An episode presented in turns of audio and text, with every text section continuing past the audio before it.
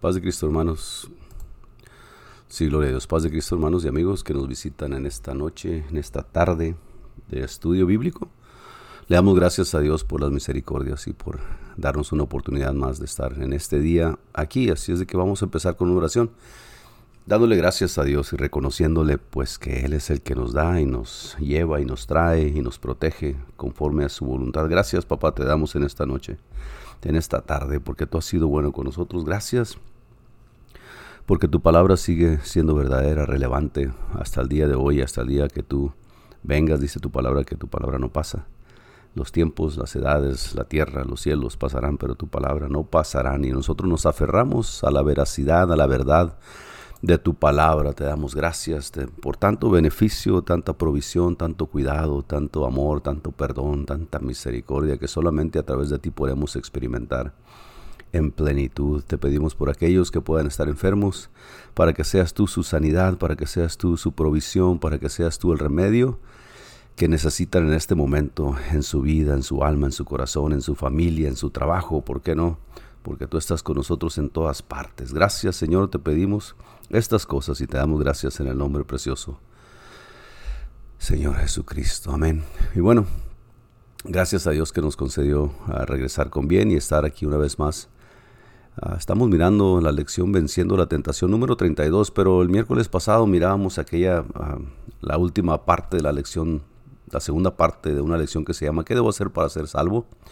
Y esa pregunta la hizo el eunuco, esa pregunta la hicieron los, los los hombres y la multitud que estaba escuchando a Pedro, ah, la hizo el carcelero eh, y bueno, ah, me imagino que ah, usted y yo en alguna ocasión también hicimos esa pregunta, bueno, pues entonces, ¿qué necesito para ser salvo, para servir a este Dios que tú me estás presentando? Mirábamos tres requisitos básicos de acuerdo a la palabra de Dios el miércoles pasado, el arrepentimiento número uno, necesario arrepentirse para poder recibir perdón, el bautismo en agua número dos, obediencia a la palabra dicha por Cristo, porque hay un solo nombre dado a los hombres bajo el cielo en que podamos ser salvos, y si el bautismo tiene que ser completamente sumergido en agua, como dice la definición de la palabra bautizo, bautismo y, y en el nombre de Jesucristo para que tus pecados sean perdonados. Entonces, ah, número tres, el bautismo del Espíritu Santo, que estos estos tres juntos y el último de estos es el que nos ayuda después de que tú haces la decisión, después de que tú dices, sabes que yo, yo, yo me encuentro en una condición deplorable, el pecado me está arrastrando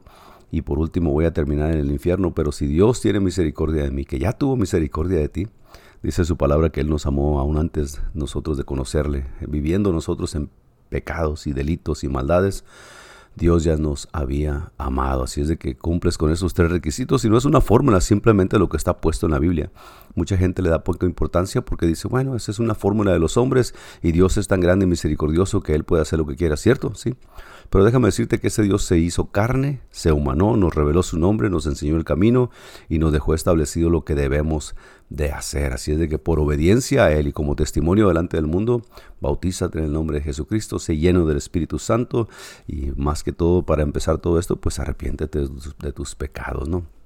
Mirábamos eso entonces la semana pasada, que debo de hacer salvo, las tres cosas o los tres pasos para poder llegar a ser salvo. Déjame decirte que la obediencia es lo que cubre todo esto.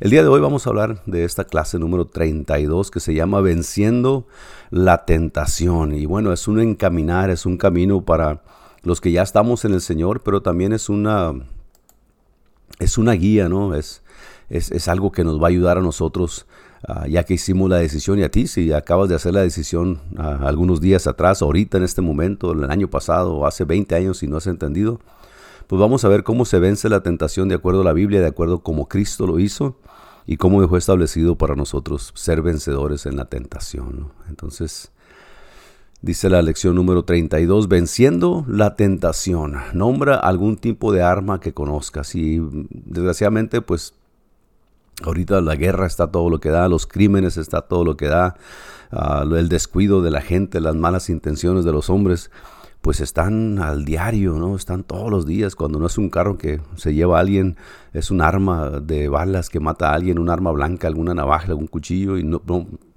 el día de hoy se habla de armas nucleares y de bombas y de cañones y de tanques de guerra y armas rápidas. Y bueno, es, hay muchísimos tipos de armas y la arma, pues yo creo que ah, produce muerte ¿no? en, en, este sentido, pero en la aplicación que se está dando este, esta clase, el enfoque que se va a dar, estamos hablando del arma espiritual, de las armas espirituales que nosotros podemos echar mano para poder vencer a, como dice la, el título de la lección, vencer la tentación. Y, déjeme decirte que nosotros necesitamos vencer la tentación porque si nos dejamos llevar por la tentación y cometemos pecado, y te vamos a ver lo que dice la escritura acerca de esto, nos dejamos llevar, bueno, pues uh, por tener, hacer caso de, de, lo que nuestro corazón dice o lo que nosotros queremos hacer, o, o llámale como quieras, pero dejarnos llevar nosotros por, uh,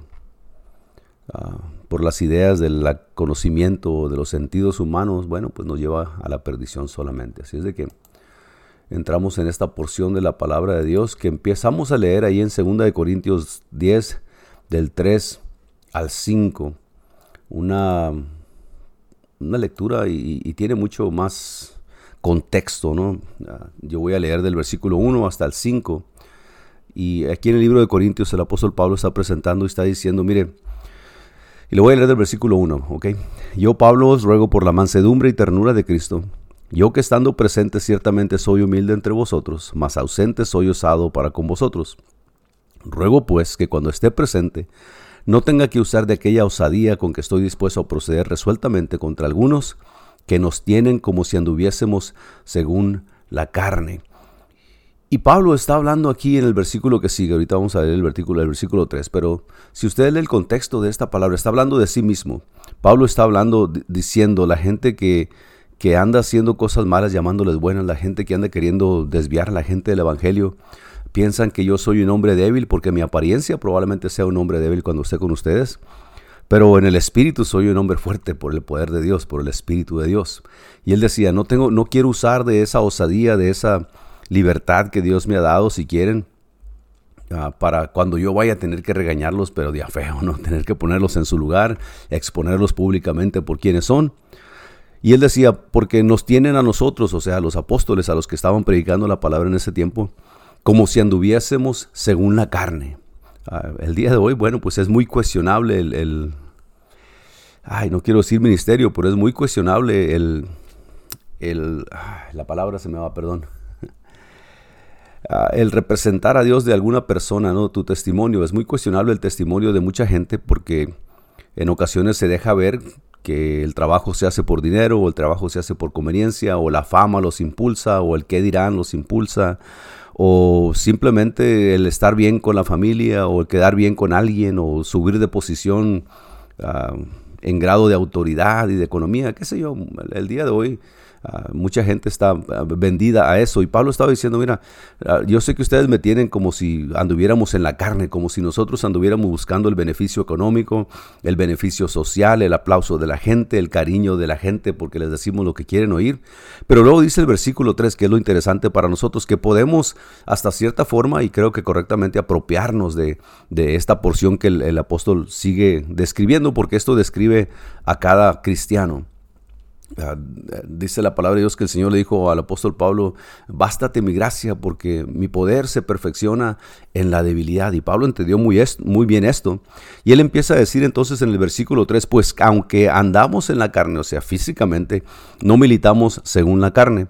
Porque las armas de nuestra milicia no son carnales. Y ahí es, donde empezamos a, a el texto, el versículo 3 porque las armas de nuestra milicia, las armas de nuestra guerra, las armas con que nosotros podemos presentar defensa, no son carnales, sino poderosas en Dios para la destrucción de fortalezas, derribando argumentos y toda altivez que se levante contra el conocimiento de Dios y llevando cautivo todo pensamiento a la obediencia de Cristo. Este, estos cinco versículos um, que acabamos de leer serían suficientes para hablar en los próximos cuatro, cinco, seis, siete, ocho, diez días de cómo nosotros tenemos que pelear la buena batalla y tenemos nosotros que usar las armas espirituales, no son carnales. La sabiduría humana te puede llevar solamente hasta cierto punto a entender las cosas intelectualmente, pero el Espíritu de Dios que está en ti te da las armas, te equipa para que tú puedas ir más allá de lo que es la palabra escrita o la palabra leída y puedas empezar a operar en el Espíritu. Entonces el apóstol Pablo les explica, mira, aunque yo me presento débil,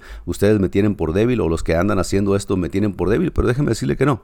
Yo soy fuerte en el Señor a través del Espíritu Santo. No andamos en la carne, no buscamos las cosas de la carne, no peleamos conforme a la carne, porque la carne, como pelea la carne, es siempre físico, material, palpable. Ah, y dice él, estoy dispuesto a proceder resueltamente contra algunos, contra algunos que nos tienen como si anduviésemos en la carne. No, Pablo ya se había mostrado a ellos, Pablo ya había probado su, otra vez su testimonio delante de ellos, porque él les dice en una ocasión, yo voy a ustedes y yo no voy con palabras vanas o sabiduría humana, sino yo voy con prodigios y poder del Espíritu Santo. Así es como se presentaba Pablo y por eso él puede decir estas cosas y nosotros deberíamos de hacer lo mismo. Y dice él, pues aunque andamos en la carne, no militamos según la carne, no militamos según la carne, no pertenecemos a un ejército iba a decir mundano, pero eso representa otra cosa. No representamos a un ejército ah, literal, a un ejército de algún país aquí en la tierra. No, no militamos, no somos parte de un ejército ah, de que tiene que levantar armas físicas, armas físicas para ir a ganarse algo, para ir a defender algo. Ah, dice el apóstol, nosotros no formamos parte de este tipo de, milicia, este tipo de gobierno, este tipo de, de ejército Ah, porque eso es en la carne, eso es en lo físico. Pero luego dice él, pues, pues aunque andamos en la carne, no militamos según la carne, porque las armas de nuestra milicia, o sea, las armas con las cuales Dios nos ha proveído a nosotros para defender el Evangelio, para predicar el Evangelio, para contrarrestar aún los dardos encendidos del enemigo, para ganar almas, para sacar las almas del mismo infierno, porque si tú no le hables, si nadie le habla a una persona y no le explican o no entienden cuando se les habla, pues están destinados y no hacen su decisión. Estamos nosotros, acuérdense, es una batalla, es una guerra, es un, es una, ah, es un ejército, ¿no? Pero el ejército al cual nosotros pertenecemos es el ejército de Dios. Ah, es el ejército ordenado de Dios, ¿no? Es el ejército que está suplida la necesidad del ejército en cuanto a armas, en cuanto a defensas que vienen solamente del Espíritu Santo, de Dios mismo, porque las armas de nuestra milicia no son carnales, sino poderosas en Dios. ¿En quién? En Dios. Tenga mucho cuidado cuando usted escucha a alguna persona decir, yo tengo el poder y yo tengo... No, no, no. Tenga mucho cuidado porque la gente el día de hoy se confunde, se lleva, se, se va por seguir a la gente que habla de esa forma, pero sabe que sus hechos no son de acuerdo a sus palabras. El poder siempre ha sido de Dios y siempre va a ser de Dios. La gloria siempre ha sido de Dios y Él dice su palabra que Él no la comparte con nada. Él no puede pedir consejo a nadie porque Él lo sabe todo. Él no necesita más bien pedir consejo. Él no necesita pedir ayuda. Él no necesita pedir que alguien más supla sus necesidades porque Él es todo en todos. Él llena todo el universo. Él lo creó a la voz de su palabra. Él no, no tiene ninguna deficiencia que nosotros como humanos hemos, hemos aprendido a reconocer.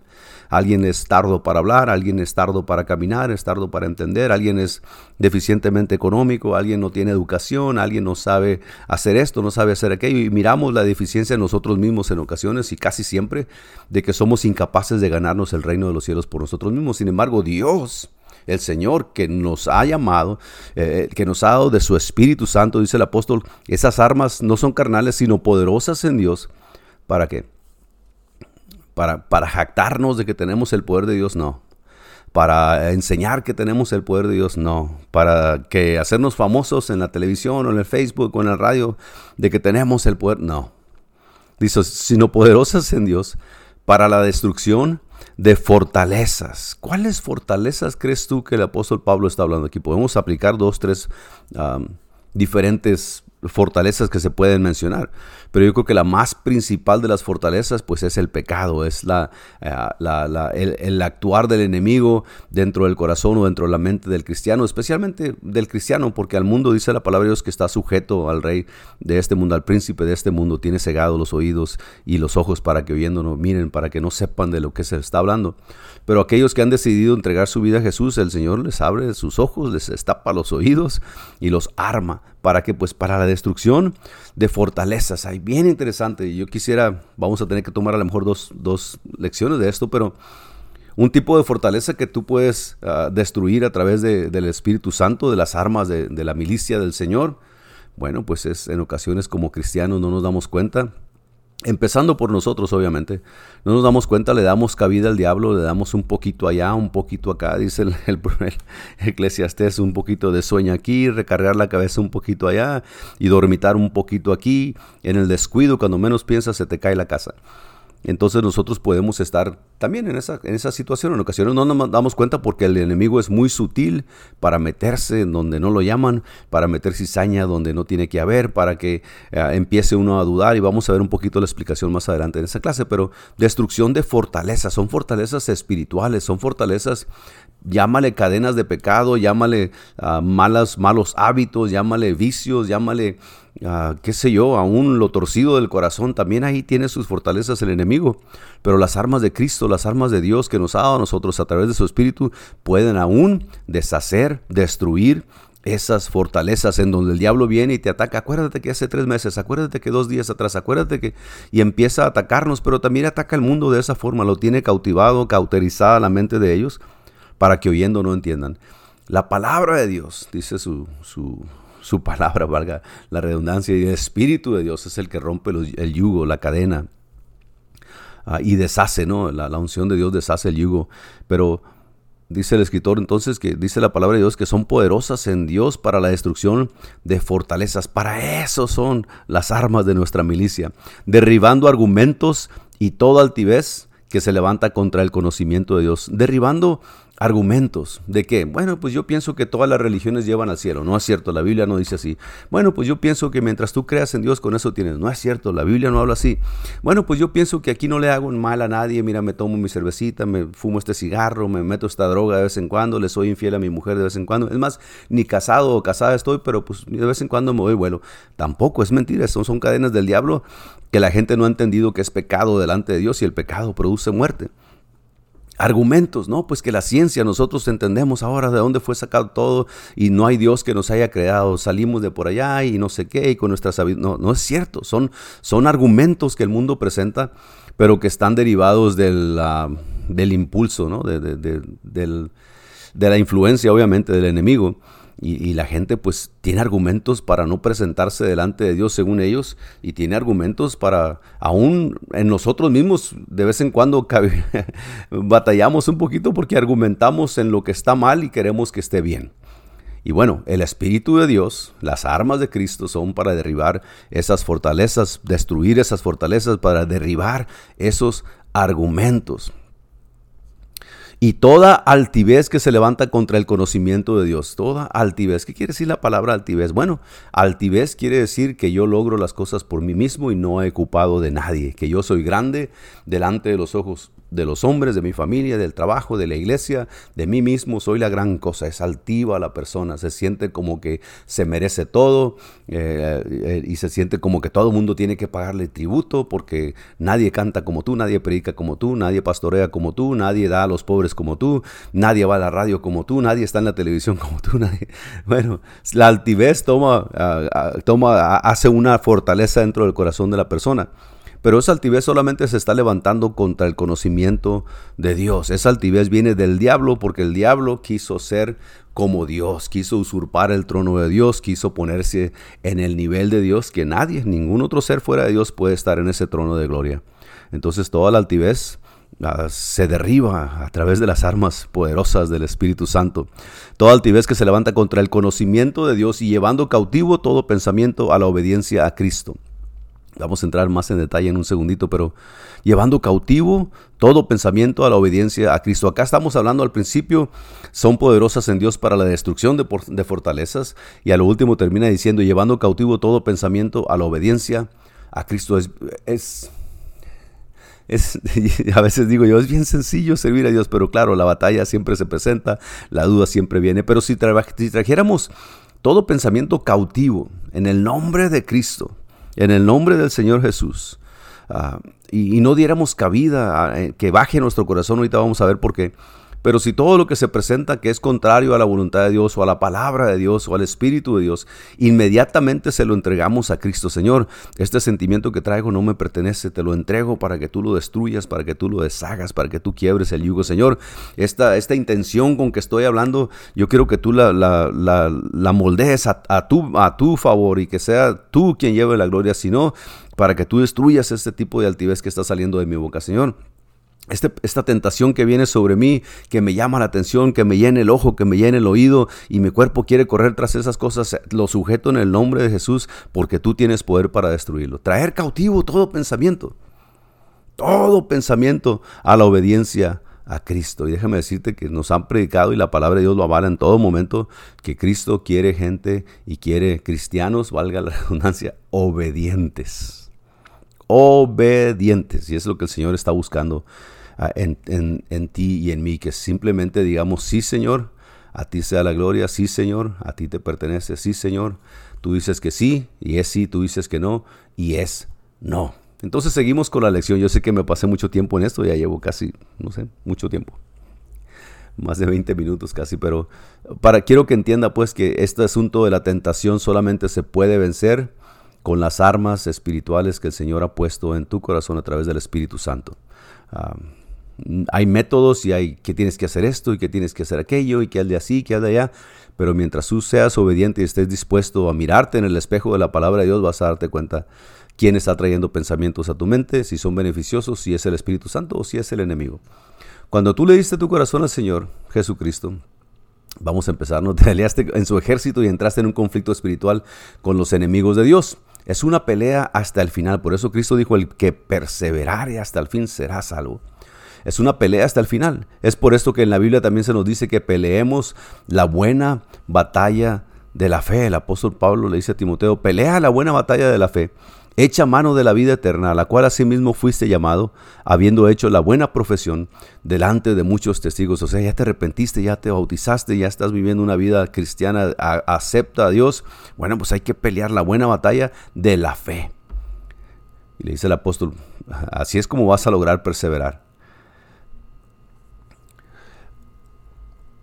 Entonces se nos recomienda que peleemos la buena batalla ¿por porque estamos en un ejército que está en guerra y, y, las huestes celestes y espirituales están actuando en el mundo, pero también actúa el Señor en nosotros. Dios te da la victoria, ¿te has dado cuenta o no? Ya has luchado en algunas de esas batallas. A veces no se da cuenta la gente, pero Dios te ha librado de una y mil cosas, a veces consciente, a veces inconscientemente. Pues las mismas no ocurren en un campo físico, sino, en el campo de la mente, en el campo espiritual. Es ahí que se ganan. Aquí voy a hacer un paréntesis porque sí, yo sé que tú vas a decir, bueno, es que la mente nomás, están diciendo como si el campo de la mente fuera todo. No, pero, pero vamos a ver la procesión, la progresión más bien dicho, que hay cuando se comete el pecado. Vamos a ver por qué es importante que tu mente esté, esté limpia, esté bien salvaguardada, que tengas a un guarura ahí en tu mente, que tengas un filtro, que tengas un punto de revisión, que tengas un chequeo ahí para ver qué pasa a tu corazón, qué baja a tu corazón.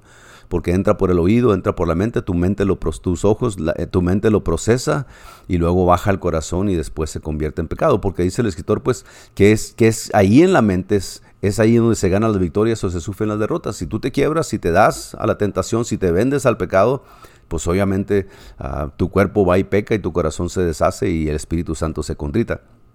Pero la promesa de Dios es que Él guardará, ahí en Filipenses 4.7, pero me gusta ah, leer un poquito más porque yo sé que dice la palabra Dios que Él va a guardar nuestros corazones y pensamientos en Cristo Jesús, pero déjame decirte la progresión de esto. El versículo 1, capítulo 4, nos empieza a decir, así hermanos míos, amados y deseados, gozo y corona mía, estad así firmes en el Señor, amados, dice el escritor. Ruego a Bodia y a Sintique que sean de un mismo sentir en el Señor. ¿Por qué hace mención de estas personas? Porque ellos estaban guardando el testimonio, habían sido de ayuda para él, habían sido unas columnas en la iglesia y los menciona porque les está diciendo, hey, sigue en el mismo sentir en el Señor. Asimismo te ruego a ti también, compañero fiel, que ayudes a estas que combatieron juntamente conmigo en el Evangelio, con Clemente también y los demás colaboradores míos, cuyos nombres están en el libro de la vida. Dios te da la victoria. Y luego sigue diciendo, regocijaos en el Señor siempre. Está mencionando lo que esta gente ha hecho por Él, ha hecho por el Evangelio, ha trabajado duro, ha mantenido su testimonio. Y empieza a decir, regocijaos en el Señor siempre. Y otra vez digo, regocijaos.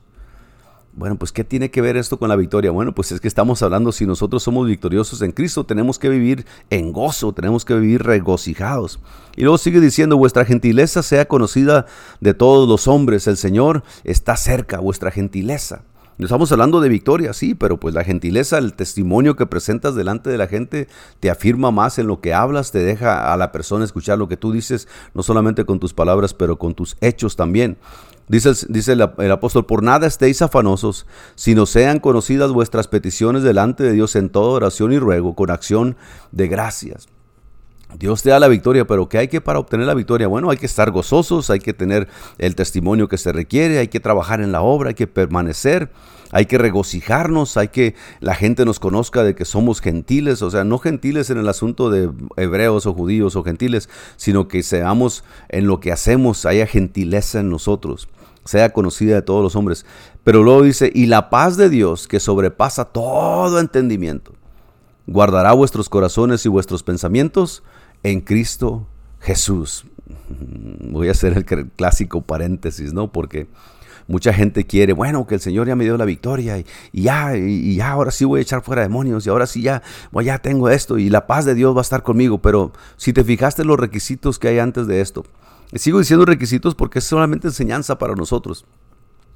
Dice el apóstol, regocijaos, otra vez regocijaos, vuestra gentileza sea conocida, por nada estéis afanosos, sino sean conocidas vuestras peticiones delante de Dios en toda oración y ruego, con acción de gracias. Entonces, porque pone una I ahí, y la paz de Dios, que sobrepasa todo entendimiento, guardará vuestros corazones y vuestros pensamientos en Cristo Jesús. ¿O quién nos da la victoria? Señor Jesús.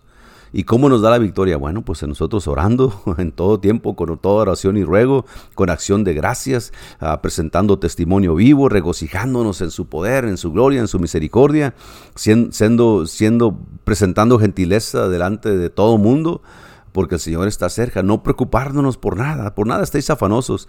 Uh, hay que presentar esas peticiones delante de Dios y Dios nos trae la paz. Entonces, para obtener victorias, no obstante, hay algunas cosas que debemos hacer. Lo primero es conocer a nuestro enemigo y sus armas. Lo segundo es aprovechar las armas que Cristo nos ha suministrado, aprendiendo a usarlas bien. Este asunto de conocer las armas del enemigo, la capacidad que tiene es muy importante en los asuntos bélicos, en los asuntos de guerra, porque cuando, el, aunque el país sea más fuerte o un, un, una, una parte del, del, de la guerra, una porción o un lado de la guerra sean muy fuertes y tengan mucha gente y, tengan mucho armamento, si no sabe lo de lo que es capaz el otro bando, si no sabe las armas que tiene o no tiene, si no sabe uh, la, gente que tiene disponible o no tiene, si no sabe si conoce el terreno o no lo conoce, si no sabe uh, qué capacidad tiene para destruir, entonces casi siempre salen bueno, un poquito más las cosas, ¿no? Vietnam sería un ejemplo perfecto para esto, pero no nos vamos a meter ahí. Pero dice el escritor, bueno, para obtener victorias, no obstante, hay algunas cosas que debemos hacer. Lo primero es conocer a nuestro enemigo y sus armas. ¿Quién es tu enemigo? El enemigo de vuestras almas. El diablo, la antigua serpiente, dice el Señor. La serpiente antigua, el acusador de nuestros hermanos. Hay que conocer a nuestro enemigo. Lo segundo es aprovechar las armas que Cristo nos ha suministrado, que es lo que yo tengo, que es lo que el Espíritu Santo ha puesto dentro de mí para poder contrarrestar esos ataques del enemigo. Aprendiendo a usarlas bien, no para mi propio beneficio personal solamente, dice que cada uno no solamente debe ver por sí mismo, sino también por los demás, poniendo a los demás primero. Si hacemos estas dos cosas, conocer al enemigo y conocer nuestras armas, al enemigo y sus armas y conocer las armas que Dios nos ha dado a nosotros, obviamente conociendo a Cristo, porque si no conoces a Cristo, pues no estás en el ejército correcto para empezar, ¿no? Uh, dice, si hacemos estas dos cosas, el final de esta guerra, al final de esta guerra podremos gritar como con el apóstol Pablo, gracias sean dadas a Dios que nos da la victoria por medio de nuestro Señor Jesucristo, ahí en 1 Corintios 15, 57. Gracias sean dadas a Dios que nos da la victoria por medio de nuestro Señor Jesucristo. Nos da la victoria porque el vivir para Cristo en este mundo tenemos que ir victoria tras victoria. Ah, tenemos que ir diciendo gracias sean dadas a Dios que nos da la victoria y a su tiempo nos dio todas las victorias en esta vida y luego después la vida eterna con Él. Dios te da la victoria número uno. Ahora, vamos a ver este asunto de los tres enemigos del cristiano. Y claro, es una aplicación, ¿no? Tú tienes que entender que puede haber otras mil cosas que pudieran escribir o decir o, o, indagar o entender, pero para el propósito de esta lección, pues obviamente tres enemigos del cristiano. El cristiano tiene tres enemigos principales. Número uno es por supuesto el diablo, el enemigo desde el principio, el enemigo acérrimo de Dios, el enemigo que odia todo lo que es Dios y todo lo que Dios ha rescatado, que somos tú y yo. Él es el enemigo acérrimo de tu alma, no solamente de Dios, pero también de tu alma, de quien tú eres, de esa entidad tuya que va a vivir por la eternidad con el Dios Todopoderoso que pagó el pecado por ti. El diablo te odia por eso. Por eso somos enemigos del, diablo, porque hemos escogido el beneficio y la misericordia y el amor de Dios. Entonces Él es un enemigo acérrimo, o sea, aferrado, es enemigo de nuestra alma, puesto que tú te has convertido en un hijo de Dios. Él está sumamente enojado contigo y empleará todas sus artimañas para traerte de vuelta hacia Él. El enemigo está trabajando día y noche para que tú digas esto, este Cristo a lo mejor no es el que yo buscaba, no es el Dios que yo esperaba, porque mira lo que hizo y mira lo que no hizo y mira, y yo no creo en esto de la religión y yo creo que nos morimos y se acabó, yo creo que nos morimos y nos vamos a otra parte. El enemigo siempre está ah, metiendo esos pensamientos en la mente, no solamente del, del incrédulo, pero también en la mente del creyente. Entonces ha sido un enemigo y va a ser un enemigo hasta que Cristo lo, ya, lo, ya lo derrotó en la cruz y ya exhibió todo lo que él tenía contra nosotros, pero nosotros ahora debemos de permanecer en el amor y, con temor y temblor sirviendo a Dios, ha sido solamente de su mano, agarrados de su mano. Entonces está enojado contigo y empleará todas sus artimañas para traerte de vuelta a Él. Ahí en 1 de Pedro 5, voy a leer del 1 al 8 también porque pues es importante. Luego a los ancianos que estén entre vosotros, yo anciano también con ellos y testigo de los padecimientos de Cristo, que soy también participante de la gloria que se da revelada. Apacentar la grey de Dios que está entre vosotros, cuidando de ella, no por fuerza, sino voluntariamente, no por ganancia deshonesta, sino con ánimo pronto, no como teniendo señorío sobre los que están a vuestro cuidado, sino siendo ejemplos de la grey. Y cuando aparezca el príncipe de los pastores, esto es a ver Cristo, vosotros recibiréis la corona incorruptible, incorruptible de gloria. Igualmente, jóvenes, está sujeto a los ancianos y todos sumisos unos a otros, revestidos de humildad, porque Dios resiste a los soberbios y da gracia a los humildes. Humillaos bajo la poderosa mano de Dios para que Él os exalte cuando fuere tiempo, echando toda vuestra ansiedad sobre Él, porque Él tiene cuidado de vosotros. Sed sobrios, sobrios y velad, porque vuestro adversario el diablo, como león rugiente, anda alrededor buscando a quien devorar. El enemigo está dedicado completamente a eso si tú te descuidas espiritualmente, el diablo no durará en atacarte para destruirte. Un descuido, un poquito de cabida, eh, es todo lo que ocupa para meterse en tu mente, en tu corazón, hacerte pecar, cargarte de tentación y luego de culpa y que ya no puedes regresar al Señor porque piensas que ya no tienes remedios o no le des cabida, no le des a esos pensamientos, a esas acciones, a esas prácticas, a esos vicios, a esas costumbres en ocasiones que solamente te alejan del Señor. Tú tienes que ya para este tiempo, si te bautizaste ayer, indaga en la palabra de Dios y te vas a dar cuenta que Dios te quiere para Él. ¿Por qué? Porque para ti tiene la vida eterna al final de esta vida. También vamos a leer a Juan 5, 19, que habla pues obviamente un poquito de lo mismo, ¿no? Que nosotros debemos estar listos. Sabemos que todo aquel que ha nacido de Dios no practica el pecado, pues aquel que fue engendrado por Dios le guarda y el maligno no le toca. Sabemos que somos de Dios y el mundo entero está bajo el maligno. Nosotros ya somos hechos hijos de Dios. Nos dio la potestad de hacer hechos hijos de Dios. Y dice el apóstol, bueno, pues sabemos que somos de Dios y el mundo entero está bajo el maligno. El mundo entero. Y esa es una palabrota bien grande porque en ocasiones le quitamos la importancia de que los vecinos, la familia, los amigos, los compañeros de trabajo, de escuela, a los que nos encontramos en la calle, que no han creído, no han recibido, no han escuchado aún de este Cristo que vino a morir por ellos, bueno, están bajo el maligno. Y el maligno lo que quiere hacer es llevarse al infierno, llevarse al fuego eterno a cuanto pueda. Y tú y yo, pues por la gracia de Dios hemos sido alcanzados por su misericordia. Y de ahí la urgencia para nosotros hablar de esto a alguien más que no haya escuchado o no haya entendido todavía. Entonces, podemos ver, el maligno es quien gobierna este mundo. El segundo enemigo, número uno, el principal, pues obviamente el que causa el pecado, el que incita, el que tienta, el que trae tentación y todo eso, pues es el enemigo. El segundo enemigo es precisamente el mundo. ¿Por qué? Bueno, pues porque el mundo está lleno de cosas que la carne en ocasiones desea, que la carne en ocasiones quisiera jactarse de eso, disfrutar de eso o participar de lo que el mundo ofrece. Pero si el mundo está bajo el enemigo, no puede ofrecer nada bueno. Simplemente son engaños, son patrimañas, son planes, son agendas que el enemigo tiene para que la gente no salga de donde está.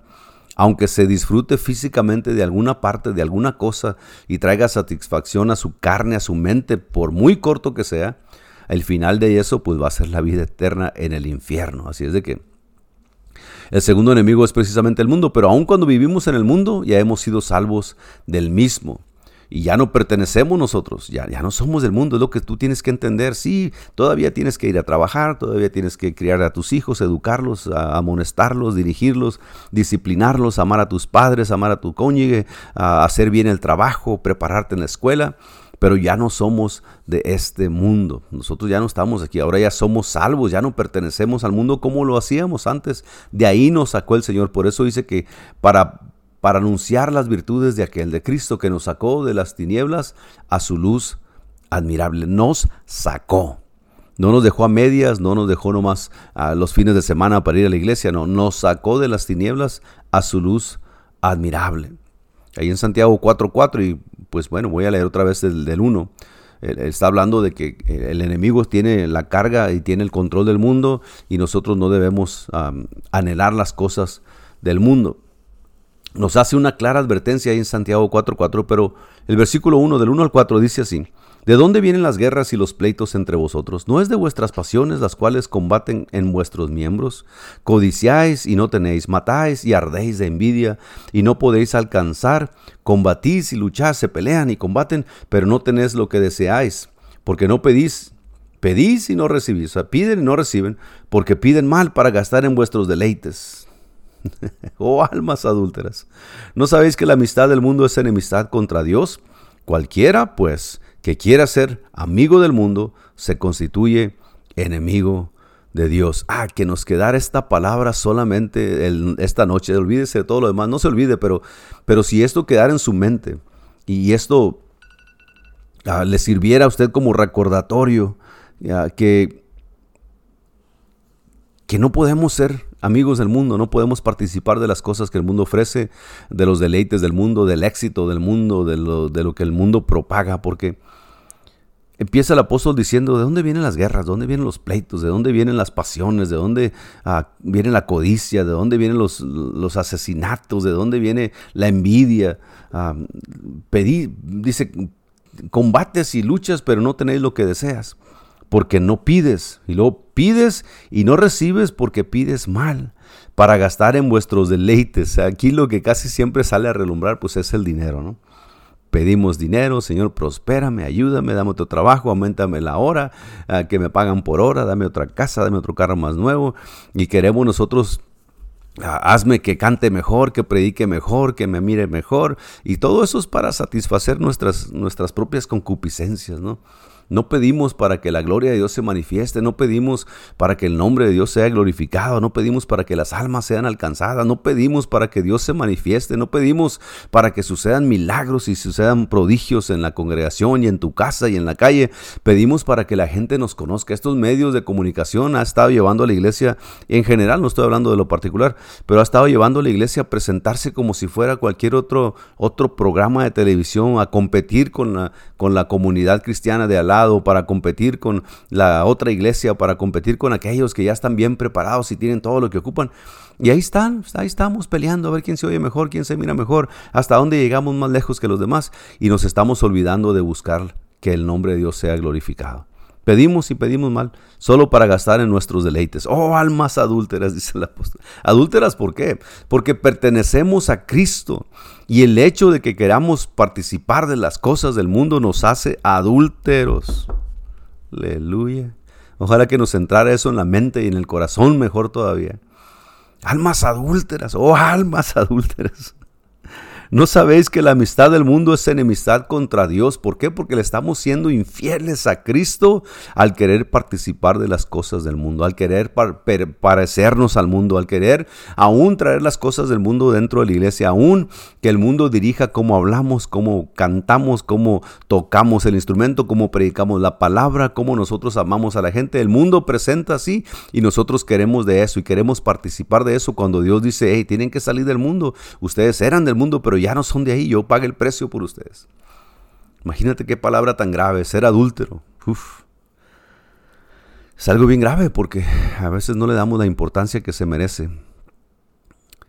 Ah, y queremos, es que ya son bien buena gente, y es que ya ah, decimos en, mi rancho, son bien buena onda, se portan muy bien, son bien carismáticos, son bien, todo el mundo es tan, tan suave y tan accesible y todo.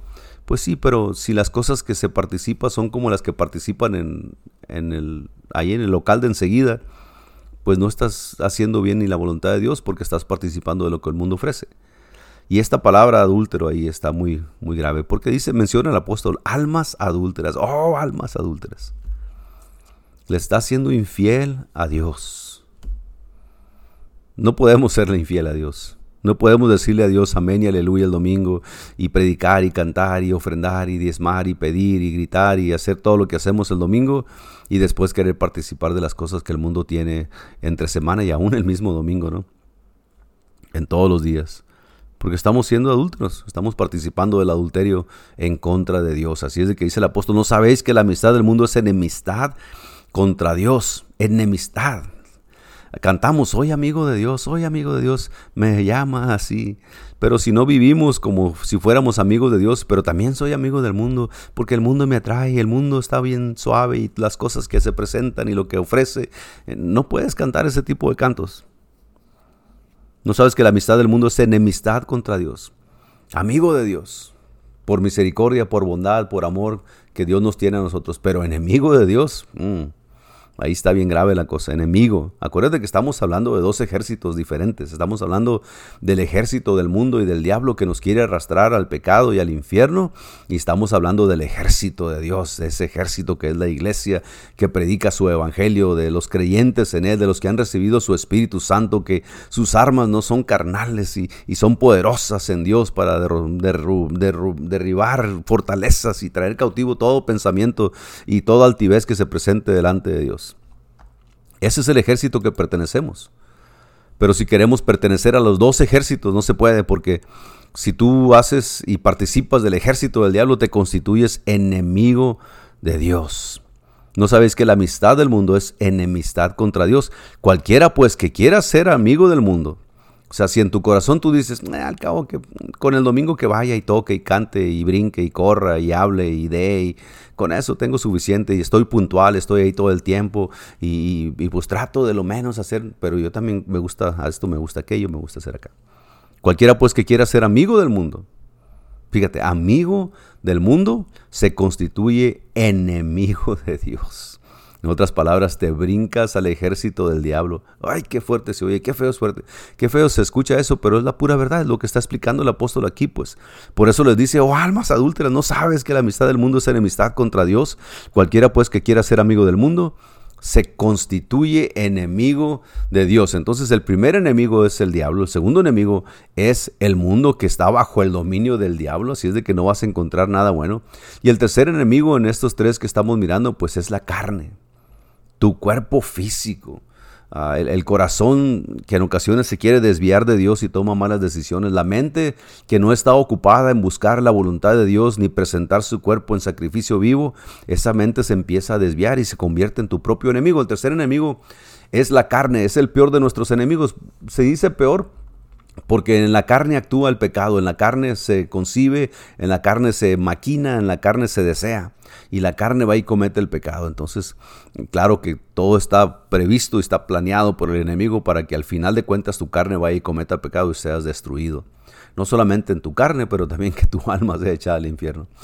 el tercer enemigo, la carne, es el peor de nuestros enemigos porque lo llevamos todo el tiempo con nosotros. Ah, el apóstol Pablo decía, ¿quién me librará de este cuerpo de muerte? ¿Quién? Eh, yo quiero ser santo para Dios, y, pero este cuerpo a veces tiende para ciertas cosas que no son agradables y tengo que ir delante de Dios a pedir perdón. Eso es bueno, eh, reconocer que somos débiles en la carne, pero poderosos en el espíritu. Consiste en la naturaleza que trajimos al mundo. Esta carne, nacimos en esta carne. Dice ah, el Señor que lo, lo nacido de la carne, carne es, y lo nacido del espíritu, espíritu es. Y nosotros hemos nacido de nuevo, dijo el Señor, de espíritu de agua y de espíritu, bautismo y llenura del Espíritu Santo. Consiste, la carne consiste entonces en la naturaleza que trajimos al mundo, proveniente de nuestros padres, quienes la adquirieron de sus padres, y así sucesivamente hasta llegar a Adán y Eva, ya los primeros seres humanos que Dios puso en esta tierra y que los hizo, quienes a su vez adquirieron esta naturaleza malvada cuando pecaron en el jardín o en el huerto del Edén. Allá comenzó el pecado, allá comenzó el engaño, allá comenzó la rebelión contra Dios, allá comenzó todo y el día de hoy todavía estamos pagando la consecuencia en la carne, pero por eso vino Cristo. Buenas noticias, evangelio, good news for you. Por eso vino Cristo, para quitar esa maldición de la carne por el pecado que existía. Dice el apóstol que por un hombre entró la muerte, es a saber Adán, pero también por un hombre entró la vida. Este es Cristo, el resucitado, aleluya. Entonces, la primera epístola de Pedro nos dice que nos abstengamos de los deseos carnales que batallan contra el alma. Absténgase. No le dé libertad a esas cosas que antes hacía. No, no, no ponga por pretexto que usted es un débil. No. El Señor no quiere a los débiles, Él ya nos está fortaleciendo nos ha fortalecido a través de su Espíritu Santo. Sí, la carne se cansa, la carne es débil, la carne se desmaya, le da hambre, se cansa, se envejece, se destruye, pero nosotros somos fortalecidos en el Espíritu. El apóstol nos dice que, que nos abstengamos entonces contra los deseos carnales que batallan contra el alma. Pedro 2.11. Y Pablo enseña en Romanos 8.8 que los que viven según la carne no pueden agradar a Dios, pues el deseo de la carne es contra el espíritu y el del espíritu contra la carne, y estos se oponen entre sí para que no hagáis lo que quisierais. Ahí en Gálatas 5.17 nos dice, hay una batalla espiritual, hay una guerra espiritual dentro de nosotros para lo que hagamos lo que Dios dice o para que no hagamos lo que Dios dice y pequemos contra Él en desobediencia. Está bien grave el asunto, pero es algo bien sencillo en el sentido de que ya hemos reconocido que en la carne no podemos triunfar, pero en el espíritu sí. Hemos reconocido que ahora hemos nacido de agua y del espíritu, y ahora el espíritu es el que nos guía, nos fortalece, nos da sabiduría, inteligencia, nos da protección, nos da palabra. Hemos entendido que ahora nosotros ya morimos al mundo. El bautismo representa eso, muertos en Cristo, resucitados en Cristo a novedad de vida. Dejamos esas cosas atrás, sí son llamativas en ocasiones y sí la carne quisiera volver a lo mismo, pero acuérdate que ya no podemos ser amigos del mundo porque entonces nos constituimos enemigos de Dios y ahí esa batalla es palpable, esa batalla es real, esa batalla es innegable. Nadie puede decir, ah, tú nomás ora todo el día y eres santo y listo, y con eso tienes. No, es una batalla que se libra en la mente, en los corazones de la gente, especialmente los que hemos buscado y hemos decidido servir al Señor. Ahora que hemos identificado a nuestros tres principales enemigos, el diablo, el mundo y la carne, veremos el modo en que ellos conspiran contra nosotros y cómo podemos vencerlos. Aquí es donde empieza lo bueno en el asunto de poder hallar remedio a esto que nos, que nos, nos aqueja, ¿no? nos, nos, nos quiere quitar de la, de la sagrada profesión, como dice el apóstol, de buscar la voluntad de Dios. Ahora, el arma, el arma suprema del enemigo, una de las armas superiores de, Satanás es la tentación. Así empezó en el huerto del Edén. Y empezó a decirle a Eva, bueno, pues así es que Dios ha dicho que no puedes comer de ningún árbol. Y entablar una conversación con el enemigo de esa forma, en ignorancia tal vez, o simplemente en, en ingenuidad, pues te puede provocar caer en pecado y perder. Sí, sí puedes perder la salvación. Unos dicen que no puedes, pero la palabra de Dios está llena y estos textos explican claramente que sí puedes perder la salvación. Si estamos en una batalla espiritual y por causa del pecado y la tentación y tus debilidades y no, no querer ser obediente a Dios, te vuelves al mundo, pues te constituyes enemigo de Dios y por ende pierdes ese puesto que tenías en el ejército de Cristo y con, y con eso pues pierdes tu salvación. Por eso es él, es llamado el tentador. Dice, una de las armas superiores de Satanás es la tentación. Por eso él es llamado el tentador. El Mateo 4.3, 1 Tesalonicenses 3.5, y habla pues el Mateo cuando el Señor fue a orar y a ayunar al desierto, dice que, que se le apareció el tentador, ¿no? Y fue tentado para, para negar la eficacia de lo que él venía a hacer. Él utiliza con frecuencia atracciones mundanas con las cuales tentarnos. Eso fue lo que hizo con Jesús al llevarlo a un monte muy alto y mostrarle todo lo que el mundo ofrecía.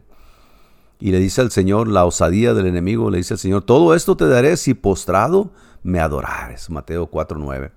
Pero Jesús, miren, este es el éxito del mundo, ¿no? Todo esto te daré si postrado me adoras. O sea, si te haces de la vista gorda, si, si le das, ah, si niegas al Señor en estas pequeñas cosas, nadie se va a fijar. Pero sí, Dios lo sabe todo. Pero Jesús resistió a Satanás y sus tentaciones, respondiéndole con la palabra de Dios y el diablo tuvo que dejarlo. Bueno, Número uno, si ya no te has dado cuenta, número uno es tener la palabra de Dios en tu corazón para que al tiempo de la tentación tú puedas decir, no puedes decir yo te reprendo, no, puedes decir el Señor te reprenda. Jesús le dijo, mira, al Señor solo adorarás y a Él solo servirás, al Señor tu Dios. No hay otro. No me puedo postrar delante de ti para que me des los reinos del mundo, porque aunque tú tienes el control en este tiempo, todo me pertenece a mí, porque yo hice todo. Aleluya. Y el diablo dice que pues se tuvo que ir. ¿Cómo es que Jesús pudo resistir las tentaciones del diablo? ¿Cómo lo hizo el Señor? Acuérdense que Él estaba obrando en la carne, en lo físico también. ¿Cómo es que Jesús pudo resistir las tentaciones del diablo? Pero los cristianos con frecuencia no lo podemos hacer. Pareciera que en ocasiones no podemos y no salimos de lo mismo y pedimos oración por lo mismo y andamos batallando con lo mismo y no podemos dejar lo mismo. Bueno, pues es que no lo has traído a los pies de Cristo en obediencia. Acuérdate de lo que leímos hace, hace tiempo atrás. ¿Será que no tenemos el poder para resistir? Sí, porque si naciste del agua y del Espíritu, entonces sí tienes el poder. Sí lo tenemos. Jesús nos ha dado en el Espíritu Santo todo el poder que necesitamos y todos los recursos espirituales necesarios para vencer sobre las tentaciones. Si no, Jesús no hubiera venido.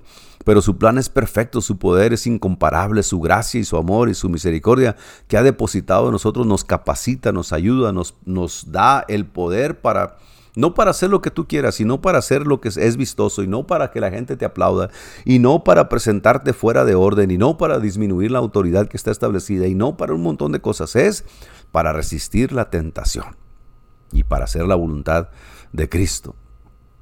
Si lo tenemos, Jesús nos ha dado en el Espíritu Santo todo el poder que necesitamos y todos los recursos espirituales necesarios, seguro que sí, para poder vencer sobre las tentaciones. ¿Podemos triunfar? Seguro que sí, pero primero tenemos que entender que la razón por la cual fallamos es que cuando Satanás se acerca con sus tentaciones mundanas, no le respondemos como Jesús lo hizo. Empezamos nosotros a levantar argumentos, esos argumentos que decía el apóstol Pablo hace rato, ah, para, para contrarrestar argumentos, para no entablar una conversación con el enemigo, para no darle, empezar a razonar nosotros cómo pudiéramos hacer esto, sino simplemente a través del Espíritu Santo. Ah, dice el escritor, sino poderosas en Dios para la destrucción de fortalezas, derribando argumentos y toda altivez que se levanta contra el conocimiento de Dios y llevando cautivo todo pensamiento a la obediencia de Cristo. Así es como se resuelven las cosas, así es como se, como se retracta el enemigo. ¿Con qué? Pues con los argumentos que Dios nos ha dado a nosotros a través de su palabra y su Espíritu Santo. No respondemos con, cosas, con intelectual, ¿no? con razonamiento humano no se puede contrarrestar los dardos del enemigo, pero a través de la palabra de Dios y su Espíritu Santo, claro que se puede. Por eso Jesús pudo y nos dejó ejemplo a nosotros también. Leamos Santiago 1.14, dice la palabra de Dios. Bueno, ya lo leímos hace, hace ratito, no. Tenemos una, lectura más. Santiago 1.14, pues sí, voy a leer del 12 en adelante. Bienaventurado el varón que soporta la tentación, porque cuando haya resistido la prueba recibirá la corona de vida que Dios ha prometido a los que le aman. Cuando alguno es tentado, no diga que es tentado de parte de Dios, porque Dios no puede ser tentado por el mal, ni Él tienta a nadie, sino que cada uno es tentado cuando de su propia concupiscencia es atraído y seducido entonces la concupiscencia después de que ha concebido da luz al pecado y el pecado siendo consumado da luz a la muerte. Qué importante que usted entienda y yo entienda este, este pasaje, porque está diciendo, ay Señor, ¿por qué me metiste en esta tentación? No, el Señor no tienta a nadie. Nosotros solitos vamos y abrimos la puerta al enemigo para que venga, venga y entre a nuestro hogar, a nuestro corazón, a ver qué trae para vender y a ver si nos gusta y se lo compramos y nos echamos a perder de nuestras propias concupiscencias, de nuestros propios deseos carnales, de nuestra propia sabiduría humana. De ahí se agarra el diablo cuando tú le das ah, cabida. Al diablo. De ahí se agarra para que tú argumentes que no es tan malo, que no es tan peor, que aquellos están más mal que yo, que mira aquel que, que lo que hizo y ahí anda, mira aquella lo que le pasó y lo que hizo y ahí está todavía, así es de que yo puedo hacer esto y al rato me, me recupero, ¿no? No, Señor, de nosotros ah, viene la tentación y nosotros mismos caemos si no, si no somos cuidadosos, ¿no? Realmente no seríamos tentados si no tuviéramos una naturaleza caída que quiere pecar. Y eso es lo que más batallamos como seres humanos antes de, de, conocer a Cristo, es lo que más batallamos para reconocer una naturaleza caída que quiere estar en pecado todo el tiempo. Satanás podría acercarse a nosotros todo el día con sus seducciones mundanas, pero si no existiera dentro de nosotros el deseo sensual de la naturaleza carnal que responda, simplemente no habría tentación. Pero existe y suele responder con lo que la Biblia llama deseo, codicia o concupiscencia. Si a la serpiente antigua nunca se hubiera presentado delante de Eva, Eva nunca hubiera sentido la tentación de responder como respondió y de actuar como actuó. Pero el plan de Dios es mucho más allá, aunque nosotros los seres humanos, ¿no? Ojalá que tú Ah, puedas entender eso. Leemos el versículo 15 y ya lo leí, pero el versículo 15 dice, entonces la concupiscencia después de que ha concebido da luz al pecado y el pecado siendo consumado da luz a la muerte. Controversial porque dijeras que da luz a la vida. Dar a luz es dar vida, dar a luz es un ser nuevo que nace. Pero cuando eso que produce, que es dado a luz o que, o que es producido, da luz a muerte porque es pecado. el versículo 15 dice, aquí tenemos la progresión mortal del diablo, del deseo al pecado y del pecado a la muerte. La tentación en sí misma no es pecado. Y tú vas a decir, ah, no, no es pecado. Pero mira, Jesús mismo fue tentado. Hebreos 14:15 dice que Jesús fue tentado en todo según nuestra semejanza, pero sin pecado. Él no pecó por ser tentado. Él, triunfó por deshacer esos argumentos para la tentación que se presentaba delante de él. Dice que él fue sin pecado, fue tentado en todo según nuestra semejanza. En, la carne fue tentado Jesús, pero él siempre estuvo agarrado de ese espíritu que lo concibió. De eso, el espíritu de Dios, al fin de cuentas, era, era mismo, ¿no? Sin embargo, jugar con la tentación, dice el escritor, y ceder a ella, o sea, darte a la tentación, sí es pecado jugar a la tentación, voy a ver a ver qué se siente, voy a ver a ver qué, me dicen, voy a ver a ver qué miro, voy a ver a ver qué escucho, voy a ver a ver qué hago, poquito, no me voy a meter mucho, al cabo que si me estoy mirando que me meto mucho, me, regreso a lobar a Dios el domingo. No, no, no. Estás jugando con fuego, estás jugando con, con tu salvación, estás abriendo la puerta al diablo para que venga y te consuma, porque así han hecho muchos y al final ya no pueden salir de donde están. Dios permite que el diablo nos tiente para que aprendamos a no confiar en la carne, en la cual fallará en toda ocasión, y que comencemos a confiar en Él, en Cristo, buscando su presencia para ser fortalecidos, victoriosos y capaces de ayudar a otros que son tentados. A veces Él permite la tentación para que tú te fortalezcas y te des cuenta, wow, si le diera rienda suelta a mi carne, ya me hubiera perdido, ya me hubiera muerto, pero gracias sean dadas a Dios, gracias sean dadas a Dios que siempre nos protege y nos fortalece a través de su Espíritu Santo. Te toca a ti decidir, siempre te toca a ti decidir, en todo tiempo nos toca a nosotros decidir, pero acuérdate que ya hiciste, una, ya hiciste una decisión tremenda, cambiante, eh, de vida nueva en tu vida, que fue el aceptar a Cristo. Esa decisión tiene que ir siguiendo todas las demás decisiones que tú y yo hagamos el resto de nuestra vida. Que acordarnos, estar conscientes, siempre presente que Dios te perdonó y que tú decidiste seguirle y que decidiste que Él te hiciera ah, su hijo porque has creído en Él. Esa decisión te tiene que seguir en el resto de las decisiones que hagas. Y así te evitas caer en tentación, abrir puerta al enemigo, robarte eso que no te pertenece, fornicar con alguien más, ser, ah, convertirte en adúltero, ser un, qué sé yo, hacer cosas que delante de Dios no son agradables. La tentación puede adquirir varias formas, puede venir como un deseo de hacer algo, obviamente pecaminoso, o sea, que es obvio, ¿qué estás haciendo? Pues eso, es, completamente abierto lo que haces y, obvio para cualquier cristiano. O mundano, en algunas ocasiones Satanás procurará sembrar duda en nuestras mentes. ¿Estará en el lugar correcto? ¿Será esto lo que quiero hacer? ¿A poco así Dios habla? ¿A poco esta palabra de veras? A lo mejor alguien nomás la inventó para, bueno, quieres sembrar duda en tu mente. Cuando tú sientas la tentación de dudar de Dios y su palabra, entiende que eso proviene del diablo. No empieces a decir, Señor, ¿es esto que estoy dudando que tu palabra sea cierta? que ¿Es esto que viene de ti? Claro que no.